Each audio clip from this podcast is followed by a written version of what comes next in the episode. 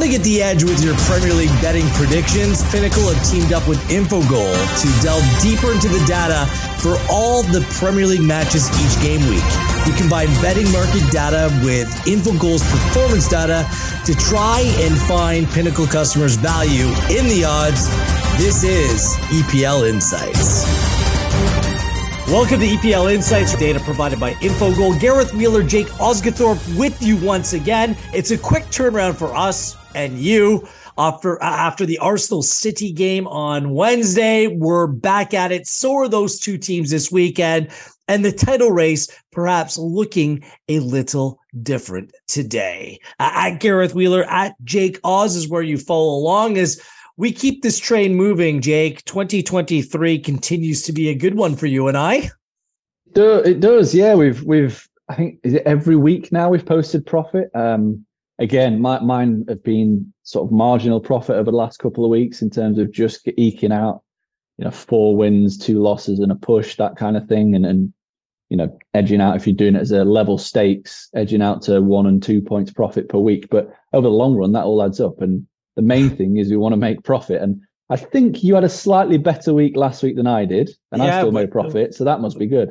I, I included the the City uh, Arsenal game into the equation. I was on City on the spread of minus, um, 2.5 which meant an outright right win would be an outright win. They won the game. That, that one cashed. I, I like. I still like my City a one 0 exactor bet um, didn't come through, but I was impressed with the with the United Leeds game that two of my three bets came through. Funny enough, the one that didn't come through is I thought that was the one I thought was locked on in the first half, which was over in terms of the cautions. Three in the first half, none in the second. But I got to puff out my chest. I said we, we got into a little bit of a debate. Leicester City Spurs, it, it was going to be the biggest total of the week. That came through. The over cashed. Fulham beating Nottingham Forest. I've been on a massive Forest fade. Um, that came through. Uh, some of my tried and true bets. Uh, Brentford, I know it was controversial, so, but giving a goal 1.25 away to Arsenal. This Brentford team is on incredible form right now. That played. So, yeah, it turned out to be another really good week for yours truly. Um, Unfortunately, our best bet did not come through. We both like Everton plus a goal in the Merseyside derby. I know there was a little bit of um, anguish, especially on your behalf, as th- by the way the first Liverpool goal was scored because you were uh, actually on a James Tarkowski goal. Yeah, that was um impact to injury. I think we can call that like 20 seconds. Uh, Tarkowski hits the post, which was close to a, a plus 3,000 winner.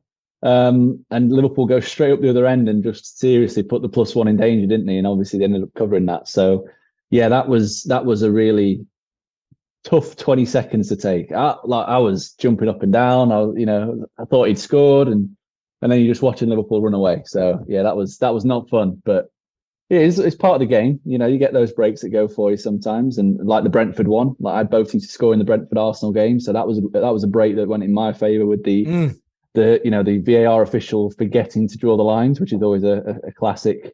Um, do you know your job kind of thing? But yeah, it, you know, we I, I was I, when you were talking about the the the bet in the Leeds game that that lost for you. I just remember getting a message from my brother who was watching it, um, and he said, "Crikey, should have had over cards here." Jesus, like that was just in the first half. That's what he said, and it ended yes. up going the under. So, it kind of yeah, that was that was definitely a bad beat for you not much football at all in that game, or at least decent football played at uh, at Elland Road. Uh, l- look, uh, let's get into um, the City Arsenal game quickly. Manchester City ended up winning that game. 3 1 was the final. More importantly, it shifted the odds for the futures on Pinnacle. Uh, you can go to pinnacle.com, pinnacle.ca, wherever you are to get the latest and best and most competitive odds on market. Manchester City now minus 175 to go on and win the title. Arsenal plus 175. After the transfer window had closed, it was Arsenal at minus 135 and City at plus 120. Um, we kind of said at that time, City on a plus number to win the title. City on a plus number to win that game against Arsenal for me was a gift that kept on giving. Giving. Um, you said it based upon your models and your stats um, heading into the derby, that even if City lost the game, that there would still be some good value in terms of City going on to win the title. What happened? What played out, and how have the numbers shifted? Yeah, so going into the game, we were obviously quite heavily on an Arsenal um, title success. I think it was about 58%, nearly 60%. Now we are firmly, or the model firmly calculates that it's it's effectively cities to lose now, which um, may come as a bit of a surprise given that the level on points Arsenal have got a game in hand. But such is how the actual model works that the ratings for both teams are taken into account, obviously, and, and Man City are rated higher because they've been performing at this top level for a longer period of time um, than what Arsenal have, um, which means that there's more trust in them actually kicking on and, and, winning more matches. And you know, the expected points is what we use to calculate it. we simulate every single match from now to the end of the season using those ratings, and, and we get an expected points total. Add that onto the total that's currently there. Um, and run a Poisson simulation to calculate the percentage chance of each team win the league. And after Manchester City's win, their percentage is now up to 70%. So wow. it's a 70% chance that City retain the title. Uh, I think, will this be their fifth in six years, which is just incredible. Um, and it also means that the price that you've just quoted on Pinnacle, was it minus 175? As short as it is, is value with the 70% actually an implied odds of minus one, two, uh, minus 233. So yeah, uh, even though they are really short, in terms of uh, the, the outright now, there is still value if you like a short thing. These two sides still play one another. One more time, they play City at home at the Etihad. I, I guess obviously that game's going to have even bigger ramifications considering what happened. Um, Arsenal do still have a game in hand. That's why that might be a little bit surprising to, to some people, Jake, that Arsenal still have uh, a, that much more of a runway to go up and you know and and make up that ground. They do, yeah. Um, and I was looking at the fixtures, and to be fair, City their fixture list now actually looks a lot kinder than Arsenal in the sense that you've got most of. I think this this was actually they've now got all of their away Big Six meetings out out, out the way, so they, they don't have to travel to any Big Six team anymore across the remainder of the season, which I think is really crucial. Um, and then Arsenal, they've got a few more tough games coming up, and that having to go to Manchester City, a team that has effectively owned you for the last 10, you know, 10, 11 matches. I don't think, I think Manchester City have won all of them. Um, yeah, that that's it's a psychological blow for them to come to your place and win. Um, also to go to your place, win and not play overly impressively. I didn't think that they were, you know, streets clear of Arsenal. I thought it was just more of a clinical display, kind of did what they had to, if you like, from a City perspective. Um, and they just showed a little bit more experience, didn't they? A little bit more nous in certain moments. Um, interesting that Arsenal were the team that dominated the ball for most of the game, and City actually created most of the chances from high turnovers, um, which is almost like a role reverse of what you would have expected um, in terms of heading into the match. You'd expect City to be the ones that have the ball and Arsenal to do the pressing. So really interesting from a tactical perspective. But you know, that strength in depth again for City just it showed up, didn't it? You know, no Thomas Partey for Arsenal. I huge doubts as soon as that was announced. I know we liked the Jorginho signing, but he isn't Partey. Um, you know, and meanwhile you've got City still playing Bernardo Silva at left back, and then eventually changing to a more functional formation and taking control. Uh, both Arsenal and City feature in the first two games that we're going to feature for this game week. I just want to say really quickly, uh, you're right in terms of possession. 36% possession uh, is the lowest for a Pep Guardiola Manchester City side since he took over. So they're willing to give up the ball. Secondly, Bernardo Silva defending on the left side of a back four um, is insanity for me. They they got let off the hook. The fact that they sold their left back, this just tells me that there is no sold two team. left backs. yeah, sold two. Right, Zinchenko before to Arsenal. I mean, there are no great teams in this Premier League. This Manchester City team is flawed, and we'll see what their fixture list looks like and how they're going to make up for this with critical Champions League games on the horizon as well. And finally, Arsenal and Man City play one another. There's only a five point gap between City Arsenal and Manchester United plus 1800. I keep on kicking this. It might be worth a punt at plus 1800 for a team that's five points back and doesn't need to play either of the teams that are actually ahead of them in the table. We'll see. It depends how you, you, you know my United. opinion on this, don't you? I, that they have tough games. I I I get it, but yeah. in a league, Do you want to know what the Infogol model gives Manchester United? One percent, not even a percent. One point seven percent, which ah. equates to a money line price of plus five thousand seven hundred eighty-two. So the plus wow. eighteen hundred is yeah, that's that's too short. It is too short. But that's incredible for me that a five point gap would equate. But it's obviously strength of schedule, away games at Liverpool, Newcastle, Spurs on the horizon. It really depends how you look at those teams and the way that they're trending right now. And I don't think that there's any team, bar maybe Brentford right now, who hasn't been on a little bit of a wobble. And you could put United in that category as well two of the most informed teams, at least in terms of results in the Premier League as well. Uh, yeah. Let's get into let's get into it. I mean, uh, with our feature five games for this week, and then we'll go rapid fire for the other, and we'll kind of fill the gaps and give some thoughts and insights on the teams as we deal with their games. So let's start off with Saturday fixture. Quick turnaround for Arsenal, who now find themselves number two in second place. They're traveling to Villa Park to take on 11th place Aston Villa. Villa coming off a 3 1 loss to Man City last week, and they got smashed. It was 3.43 to just 0.25 in the XG battle. Back to back losses and they have conceded seven goals in the process. They really missed Mings at the back. The good news for Villa. Uh, Ollie Watkins has scored in three straight games. They've gone over two and a half goals in four of five. Both teams to score in five of six. First to score in four of five but their only home win since Unai Emery's first uh, uh, since his first game in charge when they beat Manchester United was against Leeds. Although they have scored in their last seven straight home games in all competitions. They're 5 2 and 4 at home overall, 17 goals, 4 15 against. Arsenal, no wins in four. What did I tell you, Jake? I've been fading Arsenal for a while, and it's coming through now. The 3 1 loss to City on Wednesday. They lost the game and they lost the XG battle for the third consecutive game as well. 1.88 to 2.01 in the game. They did have the penalty, which certainly helped in that area. Just one shot on target despite the 64% possession. Uh, no Partey, no Partey.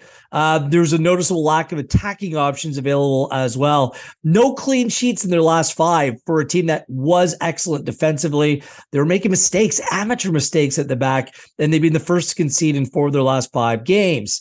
Now, they do have that extra game in hand, but the defensive woes have to be a little bit of a concern. They're 8 1 and 2. They have the best away record in the Premier League, and they've conceded the joint fewest away with just seven, and the second best away expected goal differential was 6.8, according to Infogol. Head to head, it was a 2 1 Arsenal win back in August where they had 22 shots. Remember, reminder Gerrard was the manager of Villa at that time.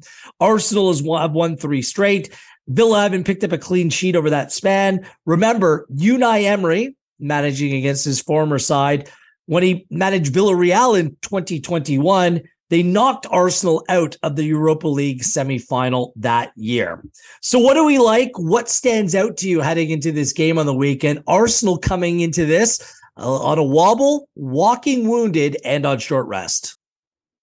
Yeah, uh, I'm finding this game really difficult to call. Um, if if this game had taken place two weeks ago and you were offering me this kind of price for Arsenal to win, then I'd be taking Arsenal to win. But the way in which they've played the last three matches in the league, I guess the main concern for me is the amount of chances that they're conceding. You know, we, have seen Everton rack up 1.9 xg, Brentford over 2 xg, Man City now over 2 xg as well. That that that's starting to look more like a trend than a one-off. Um, so I've got massive hesitancy in terms of getting Arsenal on side, even at this price. And you know, no Partey, as you said, that is a problem. That it really is a problem. I think that their their points per game with and without him is considerably different. And it's nearly two two points per game when he's in the side, one point one when he's out. That that's a major concern for me. Um, and yeah, it's it's how do they recover psychologically? You know, they they were in such a commanding position, you know, two three weeks ago I remember doing a video on it actually, and I think it was titled "Can City Catch Arsenal?" and the result of, of the video at the end was basically like a City have been here before. Like they've been eight points behind Liverpool a couple of seasons ago, chased them down, no problem. Like that's kind of what's happened. Um, and I don't think this Arsenal team have got the same mentality as those Liverpool teams to kind of keep pace. Um, so yeah, I think this is a, this is a crucial game. It's really big for Arsenal's title credentials because you know they're not out of it yet. It's not it's not over. There, there's a lot of ground to you know a lot of games to be played. Like you said, City have got Champions League. They'll want to go deep in that. So it's not completely over um, unless they lose here, and then it really is kind of curtains in my book. Um, so yeah, I, I struggled to kind of find a bet in this that I liked because um, I've not seen anything from Villa really that that's impressed me that much. Their underlying data from before Emery and under Emery are pretty identical. Uh, just the results have been different. So they're, they're still performing like a, the 12th, 13th best team in the league. They were doing that before, even under under Gerrard. So yeah, it, it, it, they could have Arsenal could have a much tougher match um, than what they're going to have this weekend in terms of the way in which Villa are playing. So I was just quite happy to kind of give it a watching brief. This one, um, if I was to have a lean, it would be towards the unders on the goal line, but nothing concrete for me here. Um, I'll make this quick. Uh, Villa with the spread plus half a goal at plus 109. You're giving me a plus number for a winner or a draw for Villa at home against an Arsenal team that's reeling right now. That really up top, they play with five players for four positions. That's all they have. They've Trossard coming off the bench, and those players look tired. They look a little bit leggy. Um, they were maintaining possession of the ball. There's cutting edge at times, a little bit of lack of execution. I just don't think there can be regular goals with Eddie Nketiah leading the line as they're number one right now. Um, so I have more questions about Arsenal. It's not by any means that I think that this Villa team's great, but Unai Emery, his side has beat United, Brighton, and Spurs since he took over in a relatively short period of time. I think he is a good coach. I think that they're, you know, it might be a cliche, but there's extra motivation playing as Arsenal. It's a team that's coming off two bad losses, you know, conceding seven goals in two games. Um, back at home, a place where they the results haven't necessarily been there, but they play competitive football. I think they can come away with a draw in this one. That probably is the most preferred result for me, just in terms of where I think it will end up. So give me a plus number and add the win as a possibility into that equation. I'm going to take it. So Villa on the spread plus half a goal at plus 109. Anything to add, or should we move things on? No, that's all good for me. I don't mind that play whatsoever. I think the the you know, we've kind of discussed that Arsenal look pretty vulnerable at the moment. So yeah, no no problems at all there. No, I mean, if, if, the price shifted to a minus number, minus, you know, 110, 15, once I, I, I might not go there, but at plus 109, that number is too good to pass up on. Uh, let's go to 14th place, Nottingham Forest taking on first place, numero uno, Manchester City, with Forest coming off a 2 0 loss at Fulham to, to snap a streak of undefeated games at five before that. Um, it's not really surprised, however, because their away form has being dreadful. Home, they're just a much more difficult side to play. At home, they're 5 3 and 3 on the season with a positive goal differential for Forest of 14 goals scored and 12 against. And their XG ballpark 15.4 to 16.3 in terms of expected goals against, according to Infogol. Under two and a half goals scored uh, the games have gone in six of Nottingham Forest's last seven. They've been the first to concede in four of five. They still only have 17 goals this season on 22 games. Only Everton have scored fewer. There are new issues at the back, hamstring problems for Boly and McKenna coming off of last weekend, something to monitor. City, normal service has resumed 3 1 win at Arsenal. De Bruyne, Grealish, Haaland. with both Haaland Dias, they both played. That's good news. Um, it's bizarre to me that Bernardo Silva is playing like in a midfield role, but was defending Saka in a back four. As Pep's trying to find solutions, the 36% possession against Arsenal, the lowest they have had during Pep Guardiola's time uh, as manager of City. They now have a goal differential of plus 36. That is 10 better than Arsenal, which perhaps goes into the thinking when it comes to the future plays as well. No clean sheet in their last three. They've gone over the total of two and a half and five of seven. They've been the first to score in four of five. They have lost the last three games away in all competitions uh, before Wednesday's win. Now they go back to back. They are six, two, and three away from home, 18 goals scored and 10 against, and they maintain the title of having the best away expected goals against and expected goal differential. Remember, head to head, 6 0. City beat Forest at the Etihad. Erling Haaland had a first half hat trick, and the XG was astronomical 3.55 to 1.06. Uh, no surprise here. City, a significant favorite, but is there a bet to be made in this game, Jake? For me, no. Um, again, just going to take a watching brief. It's, it's not like me to, you know, have no bets in these feature games, but sometimes when you just look at a game prices look about right and you know it's not worth the risk almost you know you've got city a really short favorite which is understandable but you've got a forest team who at home are on a really good unbeaten run um, and yeah like they've, they've beaten liverpool they've drawn with chelsea i know city are better than both of those but that kind of shows what they're capable of they've drawn with brentford as well um, so yeah it's uh, again for me i'm finding this a really difficult game to to kind of nail down so it's going to be a no bet um, City have a Champions League game in midweek. Do they have one eye on that potentially? And maybe almost a bit of complacency creeps in uh, away at Nottingham Forest. You think it might be a gimme. You've seen Man United go there, win comfortably. I don't know, does some of that creep in has me leaning towards Forest on the handicap uh, or even the unders. But yeah, I, I'm I'm quite happy to just give this again a watching brief and focus on my attention elsewhere. See, see, rather than Liverpool or Chelsea, I think that City and United are more comparable in terms of the tactical approach for games like this. Um, and quite frankly, United, whether it was in the Carabao Cup or in the league, just absolutely toyed with this Forest side. Add some potential defensive issues at the back. There's still a lot of injuries, Jake, in this Forest side as well. Um, my initial play, because again, I love my plus numbers. Wheeler on the plus. Uh, over three goals at plus 103. Why not? No, Forest can't defend this team.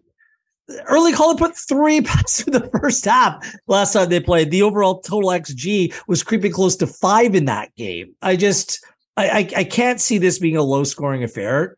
Keylor Navas is going to be a very busy goalkeeper. And at, at times, when you show weakness, you absolutely just get destroyed by this Manchester City team. Can we see Alvarez, some different players? That's fine. They have plenty of of depth and, talent and talent going forward. So that's why I play in this game over three at plus 103. I wasn't entirely put off by City on the handicap of minus a goal and a half at minus 109. But over three at plus 103 is a better number for me. City hasn't been perfect at the back. Perhaps Forest can, can, can score a goal 14 of their 17 goals have come at home. You know, they do look a threat at times. City hasn't been very assured at the back. So I'm going to stick with the total on this game. Yeah, I, I, I that was kind of, I was leaning unders, but I, I was, again, one of the reasons why I didn't pull the trigger is Man City's backline. And if they do end up playing Bernardo Silva at left back again, you could imagine Forest get a goal and then all of a sudden your overs is going to get breached by City. So yeah, no problems again with that. Um, but for me, I'm happy to leave it alone. They can bring in Rico Lewis. They can bring in Laporte. They can bring in Akanji. Like they're they're they have more than enough to be able to go through this game. And now that they've taken over, you know, top place in the table, I don't think this is something that Pep wants to mess around with and uh, relinquish that. Heading to Leipzig, by the way, next week as uh, they start back up. But that game's not till Wednesday. This game's being played on Saturday, so I don't think that that's too much of an issue either. Um, perhaps, well, let's just make it the case. The biggest game of the weekend: fourth place Newcastle facing ninth place Liverpool.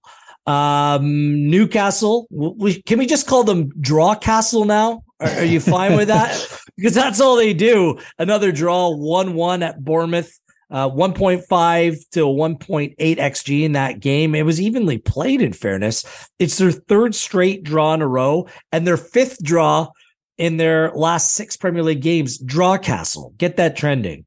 Uh, they haven't scored or conceded um, more than one goal in a game over that span, and they have 11 draws overall in 22 games this season. What's going on here? Um, Eddie, how are you tying all these games? I'm done. Try the veal. I'll be here all week. Uh, a reminder they still just have one loss in the Premier League this season. And guess where it came? At Anfield against Liverpool. 98th minute winner by Carvalho in that game. Uh, no losses in their last seven in all competitions, no clean sheet in their last three. They've got under two and a half goals in six of seven because they don't concede. They don't score anymore either. And they've been the first to score in five of seven. They're 6 5 and 0 at home, 19 goals scored, six against. Six is the fewest goals conceded at home in the Premier League. And they have the second best home expected goal differential as well. Bruno uh, Guimaraes is still suspended for this game. Callum Wilson missed last game with a hammy. I think it, it sounds like he's going to be good to go this weekend. Willock is out. St. Maximin Almiron also left the game picking up knocks. Both sound like they're 50 50, but leaning to the side of good to go. Liverpool, some good vibes for Jurgen Klopp and company. Loves Anfield, he loves life again. A 2 0 win uh, over Everton, the Merseyside Derby. Salah and Cody Gakpo's first goal. Lots of excitement with also Firmino and Jota playing in the game, coming off the bench. And Virgil van Dijk was on the bench for that game and looks to be available going forward. It's just the second win in their in, in eight games in 2023 for Liverpool. Uh, and they crushed Everton in terms of the XG 2.13 to just 0.5. And it's their first win in terms of the XG battle in their last five games as well. They're just two, two and six away from home. Does that sound right, Jake? But it is. Only five teams have fewer away points than Liverpool, but they still somehow have the second highest away expected goals according to Infogol. The problem is their away expected goals against is bottom five, and overall 11 goals scored and 19 against away from home. Konaté, Diaz, Thiago, are now the the big three that are missing for Liverpool. Head to head, like I said, 2 1 Liverpool over Newcastle last time out. That's three wins in a row for Liverpool over Newcastle. No losses in 12 against Newcastle and no clean sheet for Newcastle in their last four. And both teams to score is played in six of eight. Depending on how you're looking at this, there's some enticing numbers available on Pinnacle. Which one, if any, of those numbers are you looking at? I am going to be taking Draw Castle, Draw No Bet. uh, you must have had a microphone in our office on Monday because I said exactly the same. Did you really? Draw Castle, yeah. Um, when Great we minds, pal. Great minds. exactly. minds. We're spending really too much time together. Really corny lines, cheesy lines. It's fine. Yeah. Um, yeah, for a number of reasons, I'm happy to take Newcastle plus naught on the Asian handicap. Uh, I think it's minus one one four currently on Pinnacle that for me is a decent number. Um, you, you mentioned there Liverpool's away record, which is laughable, isn't it? Two, two, and six. Um, they've lost the last three away as well, uh, and two of those sides actually feature in the top six of the XG table. So Brighton and Brentford. Um, Newcastle currently sit third in the XG table. So if that's anything to go by, then we should expect Liverpool to be kind of comfortably dealt with. Um, those three matches as well, they allowed 2.45 expected goals against per game on average. So they've really struggled um, recently away from home, but over the whole season, 2.08 expected goals against per game on the travels, which is relegation worthy in terms of defensive numbers. Um, and yeah, the draws are hindering Newcastle's process big time, but performances have been good on the whole. You know, I know that they, they've marginally squeezed the XG battle against uh, West Ham and uh, and Bournemouth in the last matches, but they, they have come out on top in terms of XG in all seven matches since the restart. And if you take their their averages over that period, 1.87 expected goals for, 0.9 expected goals against per game, like that is a really solid process, and it is a top four level kind of process. Um, defense incredibly impressive. Uh, and at home this season, only Manchester City and Arsenal have posted better underlying numbers and more expected points. So not only are they unbeaten at St James's Park, but the performances in front of their own fans have been pretty phenomenal, um, particularly from what we saw last season. So, yeah, I'm I'm not getting carried away with Liverpool's win over Everton. Um, I, I, think that was a more to do with It, don't get me wrong, it was an improved performance, but it was more to do with being back at Anfield. Um, Everton didn't play with the same tenacity as what we saw, um, and then play Derby game, Arsenal. Yeah. Um, so yeah, I, am I'm, I'm quite happy to just leave, not forget about that, but just not take that um, as seriously as as what we've got from Newcastle, which is a large body of work of them being excellent. So yeah, they're taking plus naught on the handicap. You obviously get your money back if the game's drawn, which given Newcastle's record, there seems to be a pretty decent chance of a draw, which would see a money back. Um, but given Liverpool's defensive record, I think Newcastle will create chances, and they've had a massive finishing issue post restart. Uh, I think it's 11.3 xg, and they've only scored six or something like that. You know that that kind of shows a bit of regression for the likes of Almiron, who was on fire in the first half of the season but was overperforming.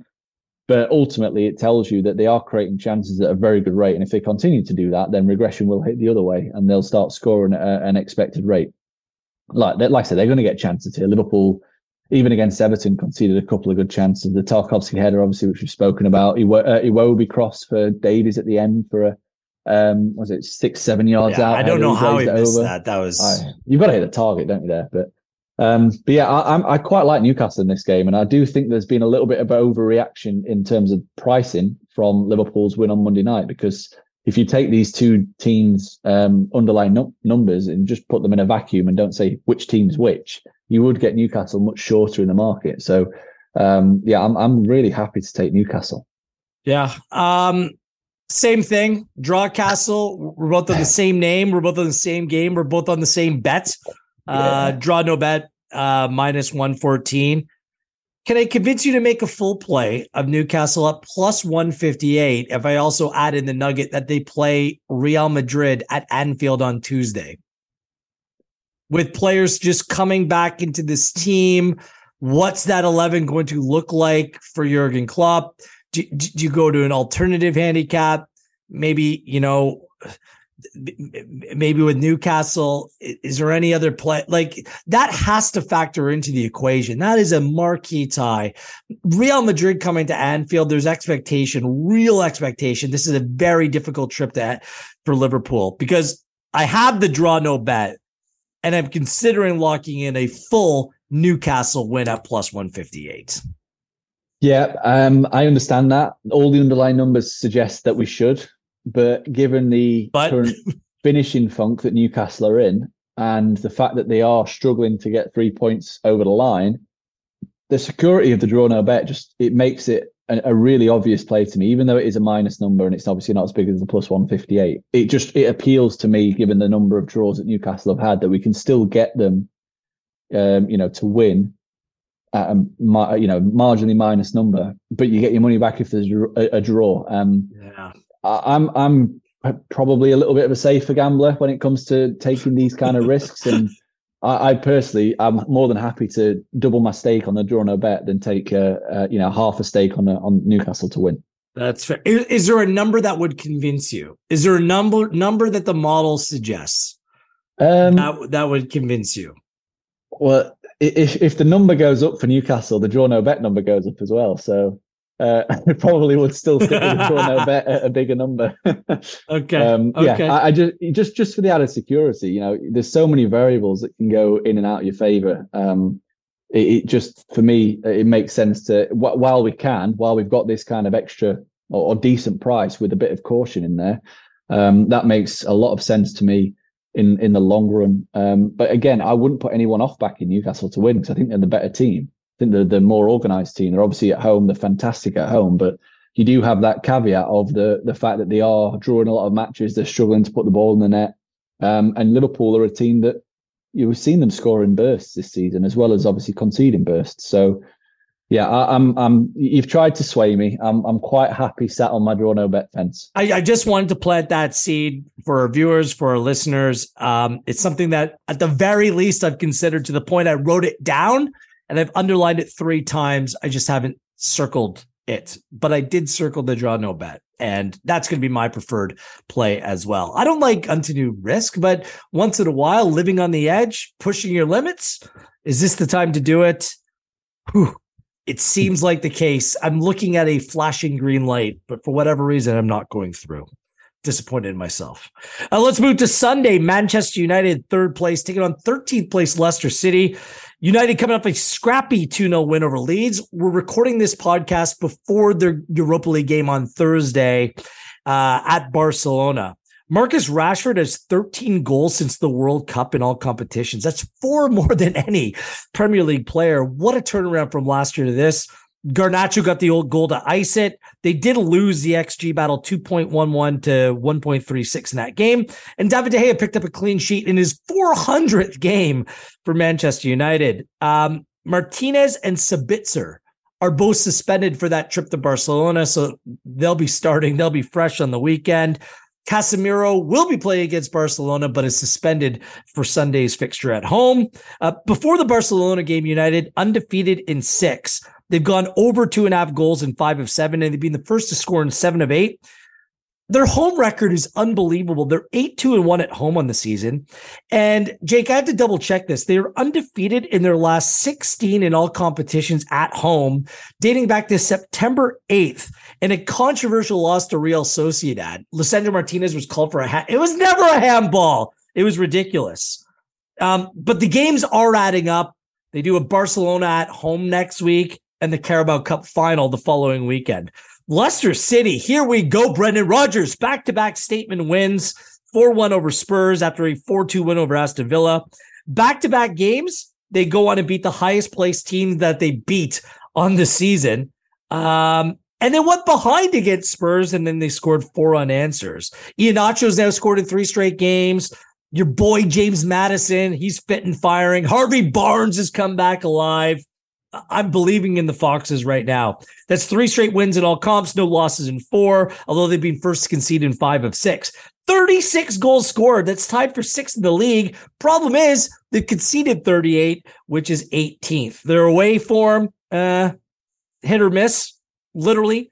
Four wins, no draws, seven losses. Head to head, United beat them in September. It was a boring game. It was 1 0. Sancho scored the goal in that game. No clean sheet for Leicester City. And their last 20 games against Manchester United, both teams, the scores cashed in five of six. A difficult one considering the Europa League fixture on Thursday. I have no play in this game, so I'll give you the floor, Jake.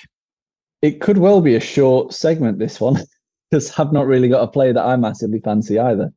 Um, I mean, if I was leaning, it would be goals because we've seen Leicester have gone a little bit crazy again with the goals after a, a quiet period. Um, yeah, you know, over three at minus 101 is something I could potentially get on board with um, for a, perhaps a, a smaller kind of play. Like I said, Leicester generally are brilliant for goals, especially when they travel. Actually, um, mainly because they can't defend when they play away from home. They're uh, shipping over yeah. two expected goals against per game, which is um, you know incredibly lofty. But they, they've scored four back-to-back matches. They've done what I always say that, that is unsustainable, um, which is completely over overperform. Um, I think it's 3.3 xg. They scored eight times over those two matches. And we do see this in bursts from Leicester. I'm sure we see it from other teams as well. But this season they had a, a, you know they've had three four game bursts at a time where they've scored ridiculous amount of goals from the chances created. Um, but ultimately they it drops off. It does regress and that's why they find themselves kind of in the lower half of the table. Um, yeah I, man united weren't great at leeds last week. They conceded over two expected goals in that match. Um, and if leicester can find something in attack then we could be in for quite an entertaining game uh, I've got no doubts whatsoever that United will score. Um, the market really likes United to score twice. I think it's minus 174 on the team total. Yeah, I looked at that. No chance. United to score two or more, yeah. which there's very short, isn't it? And uh, no value to be had there. So, I mean, for me, if you think like the market has got really short on team total for United to score twice, you only need one more goal for a push on the over three. Like that seems highly likely to me. Um, so yeah, I'd probably have a small play on the over three goals at minus 101. Push if it finishes 2 1 or uh, 3 uh, 0.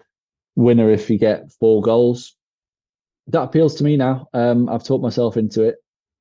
Yep, that'll do. Go, I'll just add go on United and we'll move on from there. Um, Fifth place Spurs hosting um 16th place West Ham Spurs. Oh, it's been a disastrous week for Spurs after they beat City, hasn't it? Like, geez.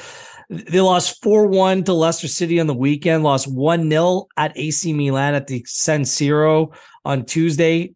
They got crushed in terms of the XG in that game 2.09 to 0.59. Bentancur done for the season. Uh, Porro was poor last weekend against Leicester. And we saw a Sar skip midfield in the Champions League. Sounds like a, a, a store I buy my socks at. Sar and Skip. Um, it's bad, isn't it? Uh, they've been the first to score in five or six. Oh yeah, Lloris is out as well. Bissouma is out too for for Spurs. They scored forty. I think Con- Conte is not going to be there either again. He's still in Italy. That, again, uh, that might be a good thing because last time he wasn't there, they won. So well, he wasn't there last week either. Oh, right, think, right, okay. I, I, think he did. It doesn't really matter because it's the same tactics. They play three at the back. You know, yeah, they don't look like on his loss. Yeah. There's no change. It's just it, it's been dreadful. They are decent at home, seven wins, no draws, and four losses. But their expected goal differentials right where they are on the table. It's like seventh best, and that's kind of what the team are, somewhere between fifth and eighth. Uh, West Ham back to back 1 1 draws, the latest against Chelsea. Although Thomas Soucek was a lucky boy, late penalty not given. But West Ham continued to be competitive. However, big injuries to Paqueta and Aguerd coming of that game. Those look like serious question marks. Nothing confirmed at the time of taping. Zouma is still out. They haven't lost in their last four. They've only conceded three goals over that span. They're top half of the table in expected goal differential, but the actual goal differential is a problem. It's 19 to 27. Away from home, just one win, one, three, and seven, seven goal score, 14th against, but they're the fourth best expected goals against away from home as well. They played to a 1 1 draw in August. Uh, Spurs haven't lost in their last three against West Ham, but Spurs haven't picked up a clean sheet in their last six. West Ham, no clean sheet in three. Both teams to score in five of six, and Spurs have scored first in six of eight. I like West Ham, but these injuries have like really made me pause before making a really big play in this game. I might have one, but I kind of want to hear what you have to say first. yeah, uh, same same for me. I was I was all over looking at West Ham with a handicap.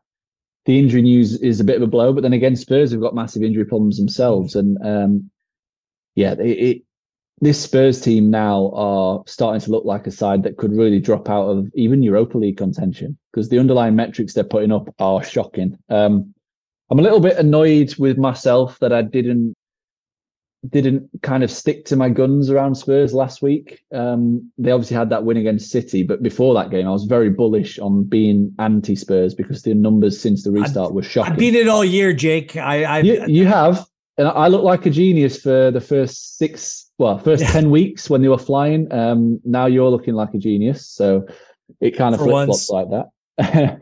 but yeah, it, their, their numbers since the restart have been utterly horrendous. Um, bottom half kind of level.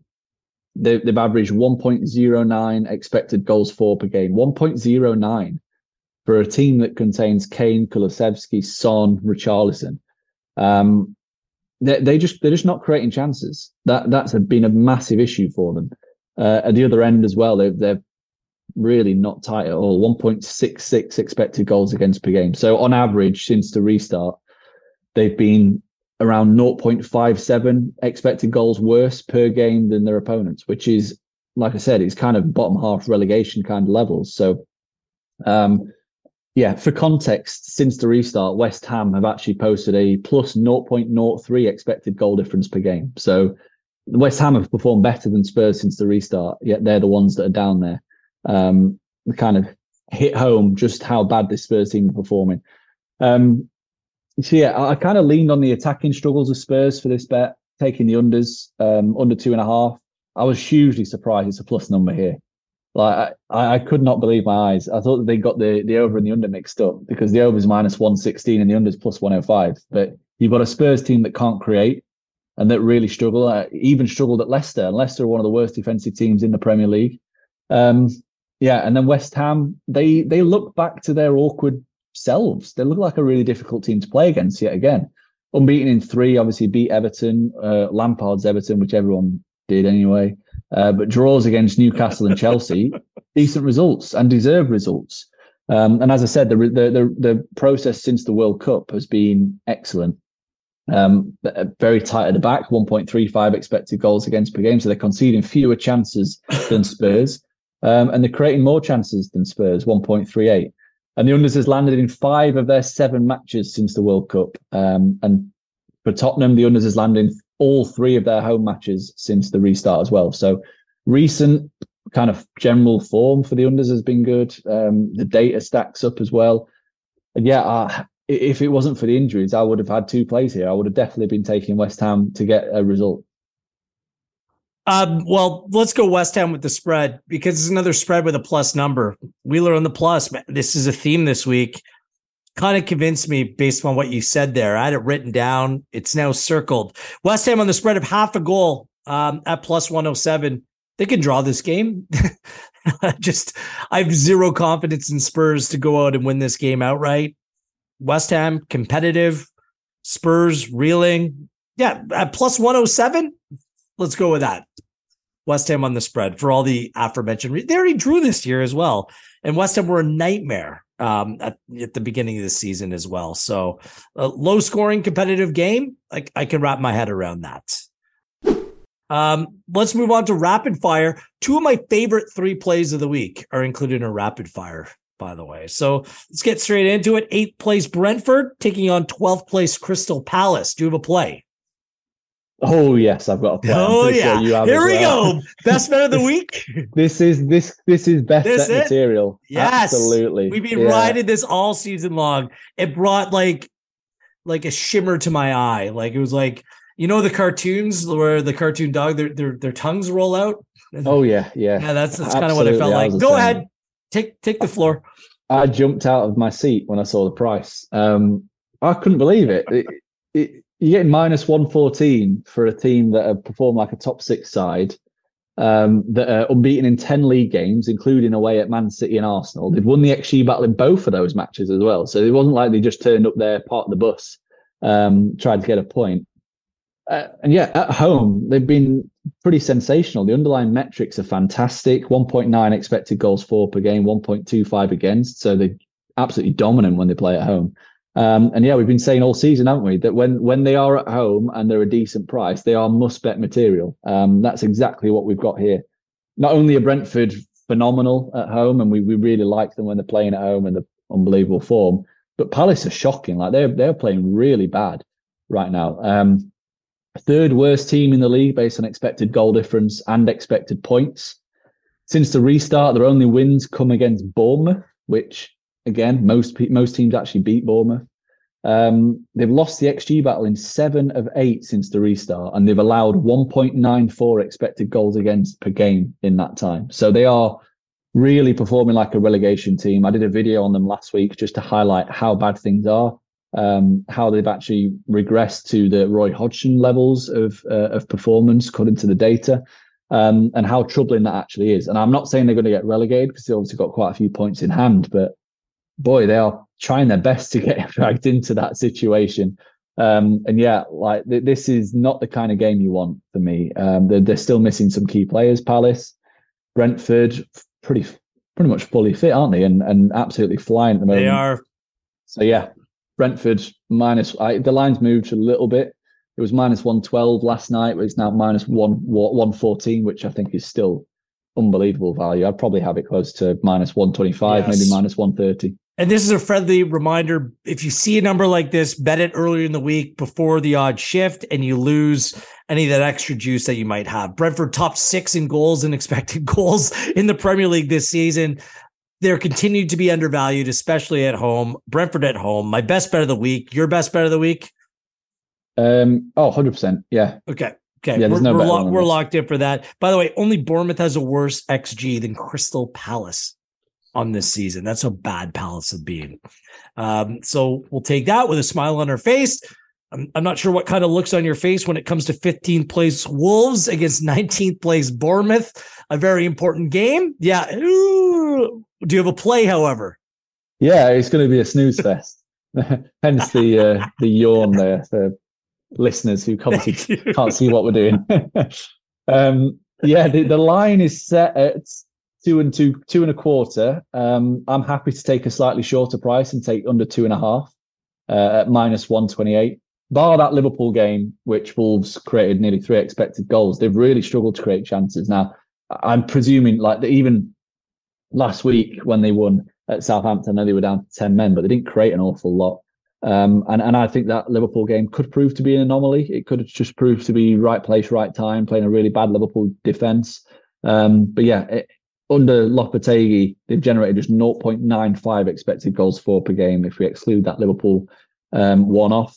Um, they've played four matches against what we would call the rest. So they've, they've actually, under Lopetegui, they've played three top six sides. Um, they've won three of them against relegation rivals. They've averaged 1.12 expected goals for and 1.19 expected goals against per game. So just from reading those numbers, you can see that there's not a lot of chances at either end when Wolves play a team outside the big six. Um, as for Bournemouth, away from home since the restart, four games, four defeats, no goals. Um, so they're doing their best to uh, to survive. And in those four matches, I know they played they played some decent sides across those four games but they've generated just 0.66 expected goals for per game. So really struggling to create chances. Over the course of the season, it rises to just 0.84. 64% of Wolves, games this season at home have gone under two and a half goals, and Bournemouth matches overall the season have been under on 55% of the time. So adding the fact that it could be cagey, it being a, a kind of inverted commas relegation six pointer, which is a term that we like to throw around at this stage of the season then um, I can see that adding to the kind of tight nature of this game. And I don't think Wolves are the kind of side that will open up anyway and try and play expansive football. they will try and grind out results to get to get clear. So I like the unders. Like I say, it's a shortish price at minus one twenty eight, but I, I think that's got a really good chance of coming. I considered Bournemouth plus 0.75 at plus 101. Scrap that. No bet for me. I will stay away. Um, won't even watch this, even though I thought Bournemouth played pretty well against Newcastle last weekend. Uh, we got a removed, so I also really like my bet in this game as well. Sixth place Brighton against seventh place Fulham. I think you know where I'm going, but let's hear from you first. Uh, it's a no bet from me, so I'll throw it straight back. Okay. Uh, over 2.75 goals at minus 101. Almost even odds. Fulham is being, well, Fulham and Brighton are my two and Leicester City, those three teams, I just always bet the over.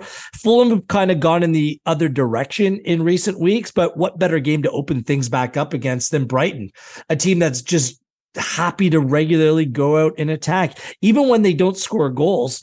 Like even against Palace last week, they had a much more positive XG than their overall total in the 1 1 draw. So, um, yeah, give me two teams that love to play free, free flowing attacking football. Fulham won the first time that they played this season. It was a 2 1 game. They've gone over the two and a half goal total when these two teams play. Eight of their last 10 games, and both teams to score is cashed in six of eight. So give me over 2.75 at almost even odds, minus 101. That's probably my second favorite bet of the week.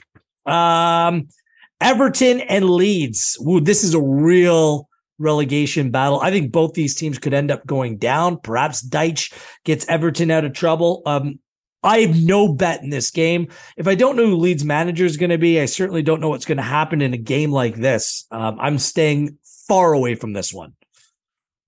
I am taking a bet in this one. Woo! I, you're braver than I. It's nothing to do with the traditional markets because, yeah, they're, they're difficult to kind of pin down. You've got Everton we don't know what they're going to be under Dyche. We've seen one good, one bad. Leeds don't have a manager. They, yeah, again, we don't know what we're going to get from them long term. But one consistent theme tends to be a lack of discipline between the uh, w- with these sides. Um, yeah, we've got two two really good teams for cards here, and you throw in the magnitude of the situation, the fact that this is 18th uh, versus 17th, um, one point separating them. Everton win, they go out the relegation zone. Leeds win, they you know, extend that gap to four points. Um, and then you just sprinkle in a good refereeing appointment as well with Andy Madley, who's averaged 3.4 cards per game in the Premier League. Then over bookings, we're looking at over four bookings, looks like a real runner to me. Uh, the price is currently minus 137. So it's a little bit shorter than what I was hoping for. But as you told me pre show, this actually, the over four bookings line on Pinnacle means you get your money back if there's exactly four bookings. So all of a sudden, that price doesn't look as bad because you're getting uh, that little bit of security there if there are only four cards. I'd be surprised if there are only four. I really would. Um, the averages, so Everton have averaged 2.2 cards per game this season, Leeds at 2.3. So if you add those up together, you know, you're already above, you're at four and a half. Obviously, could go either way. It's the way away. both teams play too. They they both uh, yeah, it's the style of play, you know, comes into it heavily. Has to. Yeah, you've got the style of play, you've got the crowd at Goodison and the how close they are, the proximity to the pitch. You just feel like they're on top of you, which almost raises that tenacity um, and that kind of fight, the gravity of the situation, the importance of the game, the fact that you've got, as I've said, two really indisciplined teams. So uh, Everton have collected um, two two or more cards in 68% of league games this season. Leeds have collected two or more in 77% of league games. And they're not just collecting them themselves, but they also draw cards from their opponents, which I thought was really interesting. And both teams um, have drawn two or more cards from their opponents in 64% of matches. So, you know, you've got two team two teams that are good at collecting cards, but also drawing cards. And as I said, the referee's a good appointment. His last five league games, he's gone. He, his, his totals have been one, yeah, that's all right. Three, six, seven, and nine. So he has got the capabilities to go bonkers here, which I absolutely love. Um, and I think his his seven card game was pretty recent, actually. I think that might have been his last outing. Uh, and his nine cards was uh, no seven cards was Man City v Everton, and his nine cards was Arsenal v Newcastle, which was pretty recent. So he has got the capabilities to go completely nuclear when it comes to dishing cards, which I like. Brilliant. Uh, let's move on to our final game of the weekend. How about this one? Uh, 10th place Chelsea against 20th place, bottom of the table, Southampton. Your guy, Nathan Jones, out. Uh, Southampton are an absolute mess. It was going to be Jesse Marsch, the manager. Not sure which direction they go now against a Chelsea side that's spinning in circles. Like Felix scores in the 1 1 draw against West Ham last week. You're, you're thinking progress. They lose 1 0 to Dortmund in the Champions League on Wednesday. One win in nine games overall for Chelsea. Uh, Graham Potter's having to defend whether he gets mad or not, which is mad in its own right. This team has gone under two and a half goals in five of five and 10 of 12. So my play is very simple. If you're going to give me under two and a half goals in this at minus 104, I'm taking it because Chelsea can't score. They, they don't. They don't look like they have any interest or will. Or I, they look incapable of scoring more than a goal in a game. Um, so give me under the total in this game. Yeah, no complaints at all from me there. I'm actually not got a bet in this one. I'm leaving this alone. Uh, yeah, Chelsea are a really difficult team to gauge because there's all that potential there, but it's just not clicking yet. Don't know whether it will this season and whether it'll be next season, but I don't think it will. I just yeah, uh, like the record. If you go all competitions, Chelsea have won just three of the last 15 matches, which is incredible. They've drawn four in that time, which means they've lost eight.